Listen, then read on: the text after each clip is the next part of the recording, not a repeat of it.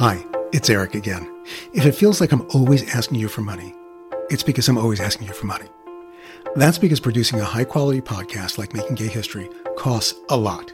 Between ten and twenty thousand dollars for each episode, for the audio and all the extra resources and archival photos you'll find on our website. One way to help us keep bringing LGBTQ history to life through the voices of the people who lived it is to join our Patreon community. $5 a month or $60 a year. And for that, you get a front row seat to my interviews with present day history makers, behind the scenes production conversations, and delicious clips from my archive that we couldn't include in regular episodes. Right now, we have 200 Patreon followers. That's just a fraction of our many thousands of listeners. Can you help us double that by the 55th anniversary of Stonewall this coming Pride Month? We can't do what we do without all our supporters. And if you aren't one already, I hope you will be soon. Or if you are already, get one of your friends to sign up to join our Patreon community at patreon.com slash makinggayhistory. That's patreon.com slash makinggayhistory. Or just go to makinggayhistory.com and hit the Patreon subscription button on our homepage. Thanks so much. Now, on to the episode you've chosen to hear. The way to acceptance was for everyone to think alike and to know that God had something definite to say about every day in every way. And so there was only one way to interpret everything that happened or came into our life. Gays were to be uh, pitied and hated. Homosexual people are uh, stereotypically effeminate men or overbearing man hating women. And uh, they are people who simply have a confused identity, and if they would become a Christian, it would resolve their issue. Did you believe that? No, because I wanted to try it.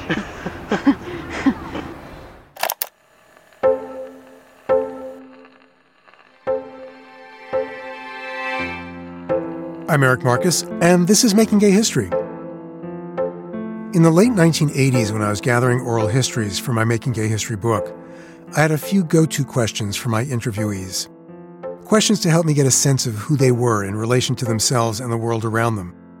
Things like When did you first realize you were different? Or Where were you when Harvey Milk was assassinated? And Were you aware of the Stonewall Uprising when it happened? In Kathleen Boatwright's case, the answer to that last question was a decisive no. In June of 1969, Kathleen was diapering babies. She was 19 married to her high school sweetheart, and had just given birth to their second child. Her life was about as far removed from the spirit of gay liberation as you can get, and would remain so for another decade and a half. During that time, Kathleen and her husband, an Oregon State police officer, adopted two more children, and along with Kathleen's parents, they joined a charismatic evangelical church, which quickly became the center of their lives. As Kathleen would later reflect, she was, quote, living the 1950s in the 1980s. Then Kathleen fell in love with a woman, Jean. A dramatic awakening under the best of circumstances, but in Kathleen's conservative, fundamentalist, and staunchly anti gay world, it was an out and out earthquake. When Kathleen left the evangelical circle to pursue a relationship with Jean, she was cast out, shunned by her family and her community. It was a heartrending experience, and one that turned her into an activist. By the time I met Kathleen at the first ever Creating Change conference in 1988, she was vice president for the Western region of an organization called Integrity. Integrity had been founded in 1974 to promote equal access for gay and lesbian people to the rites and rituals of the Episcopal Church, the more progressive church that Kathleen had joined after coming out. I was immediately struck by Kathleen's grace and courage. And the following year, when another conference brought her to San Francisco, where I was living at the time, I met up with Kathleen to hear more of her story. So here's the scene Kathleen and I are sitting on a park bench at the top of San Francisco's Nob Hill, across from the majestic Grace Cathedral. Children in a nearby playground are providing happy background sounds. Kathleen is just a couple of weeks shy of her 40th birthday. She's dressed in a robin egg blue skirt, a silky blouse, and a paisley blue scarf tied in a bow at her neck. All from J.C. Penney, she tells me. It's a conservative look, consciously and proudly so. Part of what makes Kathleen so effective in her advocacy work is her unthreatening approachability, not to mention her warmth and her loving spirit.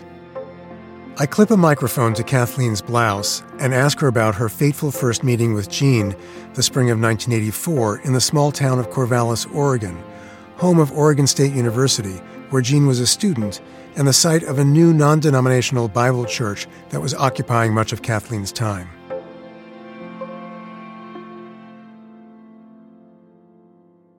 Interview with Kathleen Boatwright, July 2nd, 1989. Location is Grace Cathedral. Interviewer is Eric Marcus. Tape 1, Side 1. Um, I met Jean through my local fundamentalist church. She was preparing to enter her senior year of veterinary medical school, and um, she had been very active in the Southern Baptist Church. And she heard about this new non denominational church, and she came and liked it and became vitally involved in the ministry with the college students and with singing and I was director of the children's choir and vitally involved with women's ministries. So we became acquainted. How did you meet? I met her before church one time. She was coming to sing. And actually, she had a very nice conversation with my daughter, who was 15 years old at the time. And I was impressed with Jean's presence as an older college student to include a 15 year old. I thought that was a very mature sort of thing. She was in her 20s then? She was in her 20s. And you were in your 30s? And I was in my 30s. And um, I remember her singing at church, and I happened to be sitting in the front row that day, and I was so enamored by her presence that she really made an impact. She stuck in my mind. And she was gone then from August until January of the so following year. You didn't talk? So we really didn't talk. She sang at church. And I didn't see her for seven months.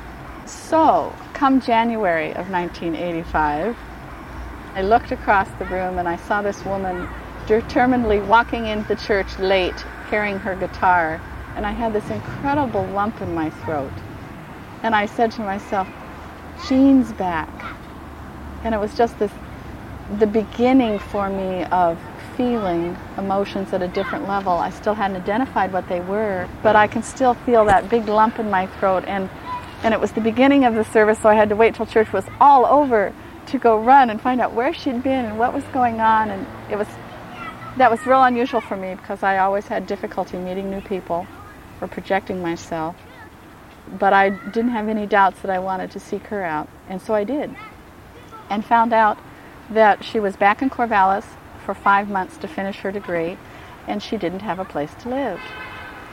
So I said to her, Don't worry. I said, My parents have always wanted to take in a college student. You're redheaded like dad, they'll love it. And I went and drugged my mother away from where she was talking, and I said, you remember Jean, she's looking for a place to stay. Why don't you and Dad take her in as a, and board her as a college student? Now that's seen as a subversive plot. You, did you see it as that, or it was just, it was... Uh... My parents, um, from early on, I think, saw how much Jean meant to me, that meeting her brought a sense of me alive they hadn't seen before.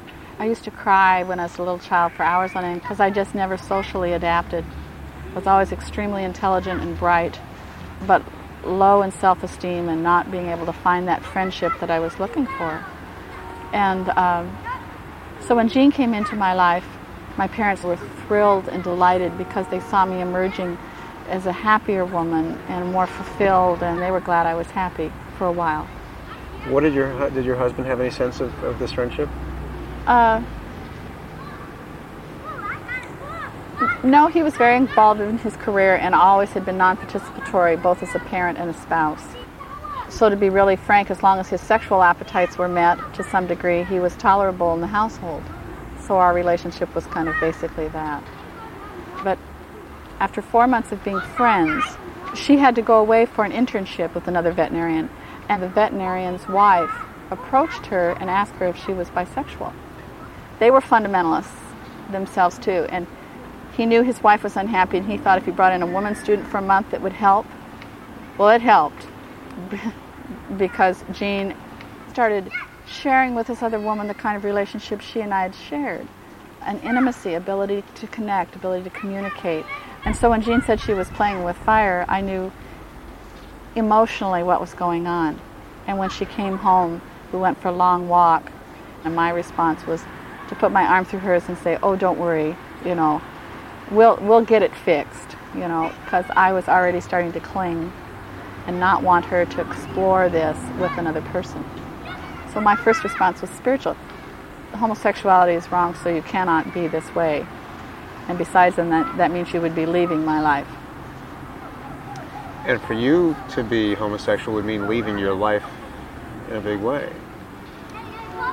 When a person starts to struggle with their sexual identity, all other issues are laid aside. It's like taking big steps back into your adolescence. And all those longings and all those feelings that you've wanted to explore all come to the surface. And you become a 35 year old, 15 year old. And I spent my summer, that summer, being that. I can remember Jean wanting to be more sensual with, with me. And so she says, I'll give you a back rub some night, after Bible study, no less. And um, she said, Why don't you lay down on the blanket on the floor and take off your bra and blouse and I'll rub your back? And it was like, Okay. My husband was working all night. This just seemed like a great setup right here. So she rubbed my back and I said, Gee, this is it. And all the little pieces, all the little feelings, even comments my mother has said to me over the years like, don't cut your hair too short, you can't wear tailored clothes. Realizing that the neighbors I'd grown up with were a lesbian couple and I had never even thought about that.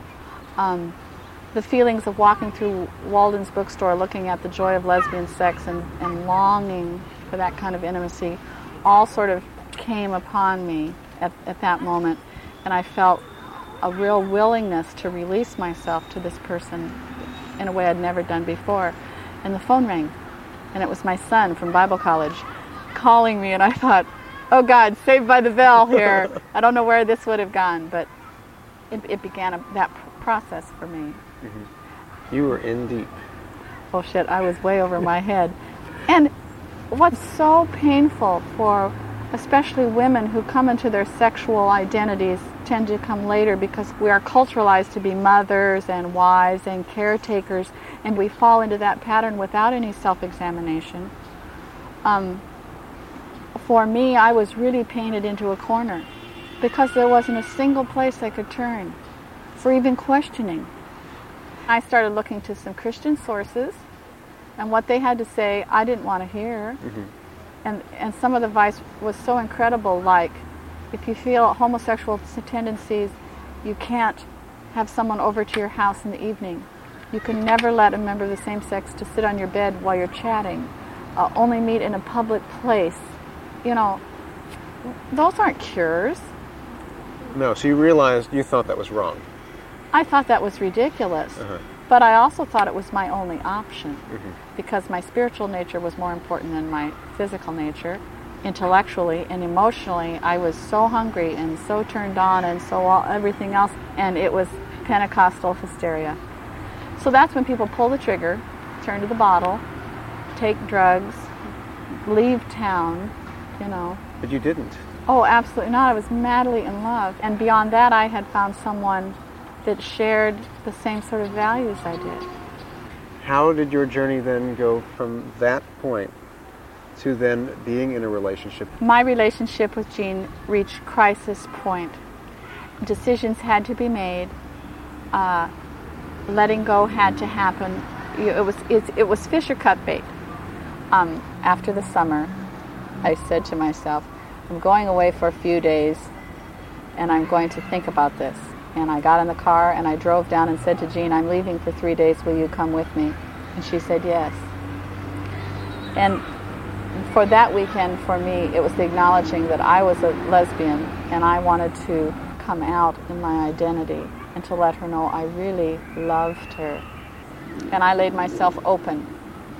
And um, her response then was to process that for about a month and uh, I thought to myself, Jean's going to figure out how she feels and what she wants to do, and I'm going to go down and say, figure out if there is any Christian support somewhere that says you can reconcile these two.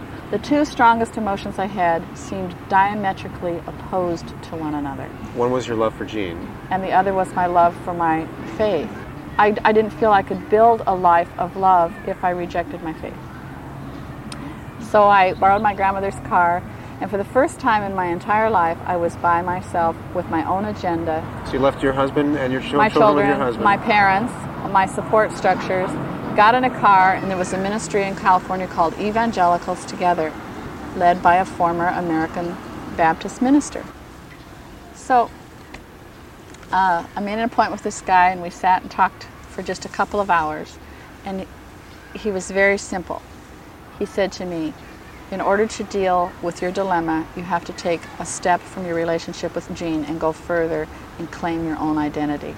Who did God create you to be? And through our sharing and looking at the gospel and what Jesus had to say from a different perspective, I could embrace the theology that said that God knew me before I was born, that He accepted me as I was made to be, uniquely and holy, uh, that my acting out on who I was was going to affect the people I loved around me. But ultimately, in an obedience to God, you answer that call to be all that He's created you to be. And I felt firmly and wholly that what I had experienced with Jean was not demonic possession, was not Satan tempting me with sins of lust, but an intimacy and a love that was beautiful and was a God given thing. And so now I just had to figure out how to deal with it. And I felt like my love for Jean was willing, I was willing to t- risk all. And you know, um, she flew down a few days later and agreed to commit to me and I to her. So I, we, I, was, I was jumping off a cliff, but I was holding somebody's hand.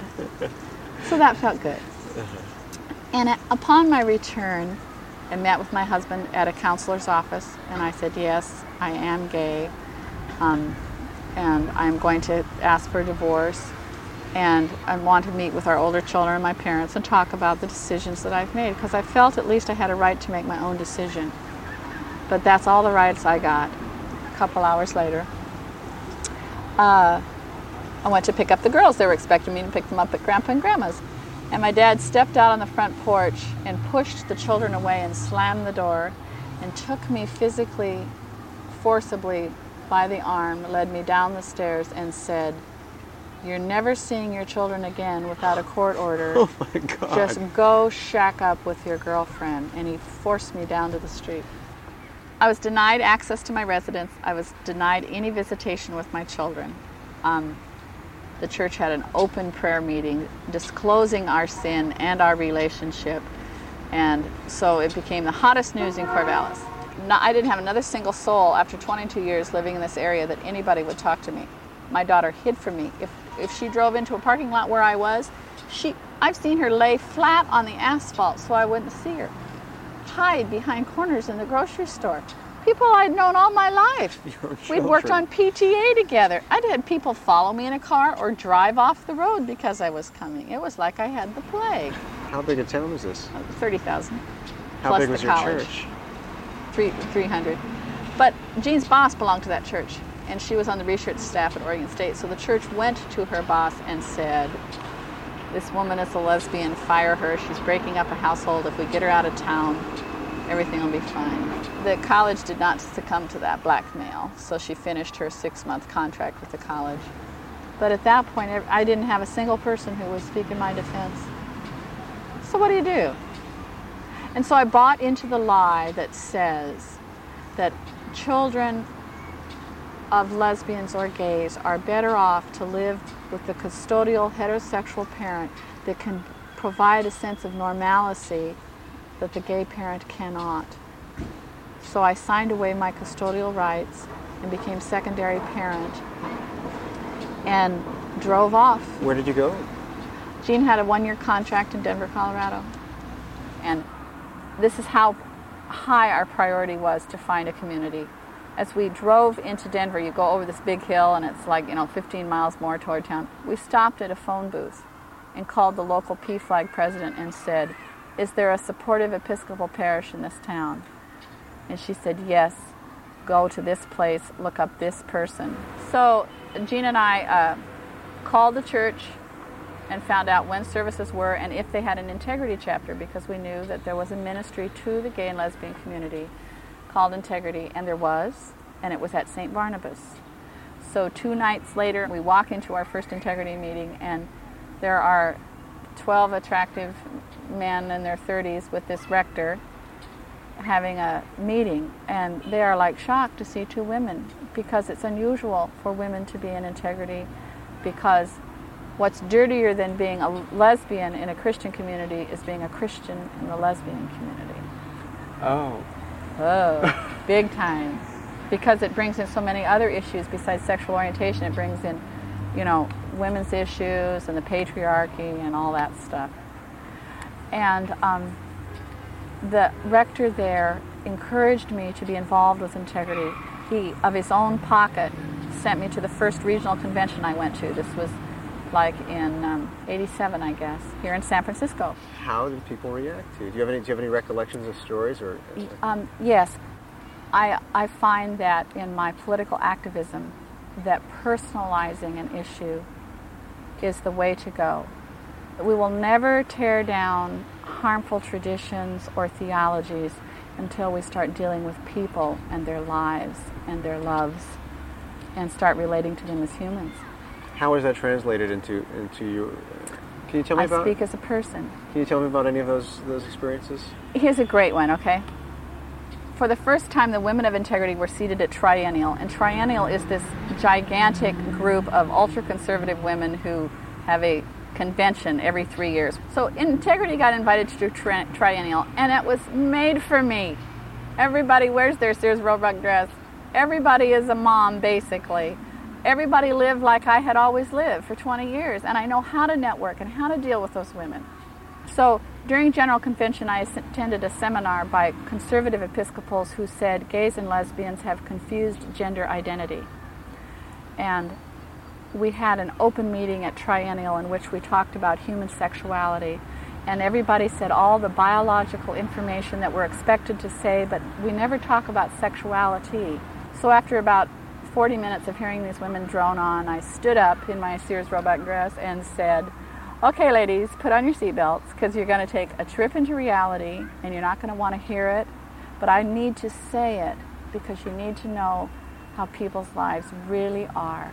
And so I talked to them about my journey. I talked to them about the misnomers, about confused gender identity, and I said, I was wearing this circle skirt, and I said, and as you can see from my my appearance, and I curtsied. I said, I do not have a confused gender identity. and everybody who had been really stiff just started laughing, and they started listening. And um, so afterward, I had lots of people come up to me and say, this one woman said to me, I've been driving by my daughter's house for eight years, and my husband has never let me stop because she's a lesbian. But I'm going to go home. And she says, My daughter's name is Kathleen. And she started to cry. And she had never even told the women from her church about what had happened to Kathleen. It's like the living dead for many Christian families. They just have a child that's lost prematurely in so many senses of the word. So incredible healing has happened as I've been vulnerable. And let's face it, my appearance, my speech, and demeanor, I'm a pill most people can swallow.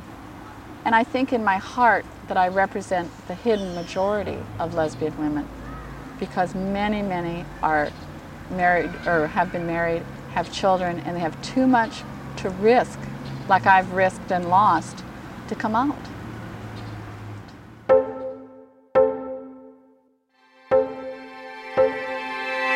By the time of our interview, Kathleen Boatwright had regained sole custody of her two younger children. Over the years, her two older children gradually re entered her life as well. Even her parents' resolve to shut Kathleen out waned over the years, although they never truly accepted the new life she built for herself. For 10 years, Kathleen remained active with integrity and worked toward ministry for gay and lesbian couples. In 2015, the Episcopal Church became the first major church in the United States to bless same sex marriage. After completing a degree in nursing, Kathleen worked in long term mental health care for children and teens and in direct care nursing. She went on to get a teaching degree and coordinated an education program at a mental health facility for young people. She spent the last two decades of her working life as a special education teacher in Albany, Oregon, before retiring last year. Kathleen's relationship with Jean ended not long after our interview. The breakup left Kathleen blindsided. But soon after, she met Dawn Wright, a choral teacher and choir director at a local junior high school. They spent the next 32 years together before Dawn died on August 7, 2022. She was 62. Kathleen now lives on her own, but is surrounded by a large family, which includes more than a few LGBTQ people. She is the grandparent of a lesbian, the sister in law of two gay men, the aunt of a gay nephew, and a lesbian niece. And Kathleen's youngest daughter, Katie, and her girlfriend just got engaged to be married. Thank you to everyone who makes Making Gay History. That includes producer Inge De Taeye, audio engineer Michael Bognar, researcher Brian Ferree, photo editor Michael Green, genealogist Michael Leclerc, and our social media producers Christiana Pena and Nick Porter. And thank you to Tyler Albertario, who helped us locate Kathleen. Special thanks to our founding editor and producer, Sarah Birmingham, and our founding production partner, Jenna Weiss Berman at Pineapple Street Studios. And thank you to the New York Public Library's Manuscripts and Archives Division for their assistance with photos and other images. Our theme music was composed by Fritz Myers. Season 11 of this podcast has been made possible with funding from the Jonathan Logan Family Foundation, Broadway Cares Equity Fights AIDS, the Calamus Foundation, Christopher Street Financial, Mary Cadigan and Lee Wilson, Louis Bradbury, David Carollo, Andrew and Irwin Press, Patrick Hines and Steve Tipton, Louderberth Lima and Ariella Rothstein, and my friend, the author Sam Friedman. Thanks, Sam. Head to makinggayhistory.com where you can find all our previous episodes, archival photos, full transcripts, and additional information on each of the people and stories we feature. And if you love what we do, please give us a five star rating in your favorite podcast app to help more people discover our proud history through the voices of the people who lived it. And I invite you to support our work by joining our new Patreon community, where $5 a month unlocks access to exclusive new interviews and previously unreleased audio from the Making Gay History archive. This week, we're adding video of a recent catch up conversation I had with Kathleen Boatwright. Find out more and sign up at patreon.com slash makinggayhistory or go to makinggayhistory.com and click on the Patreon link in our homepage banner. I'm Eric Marcus. So long. Until next season.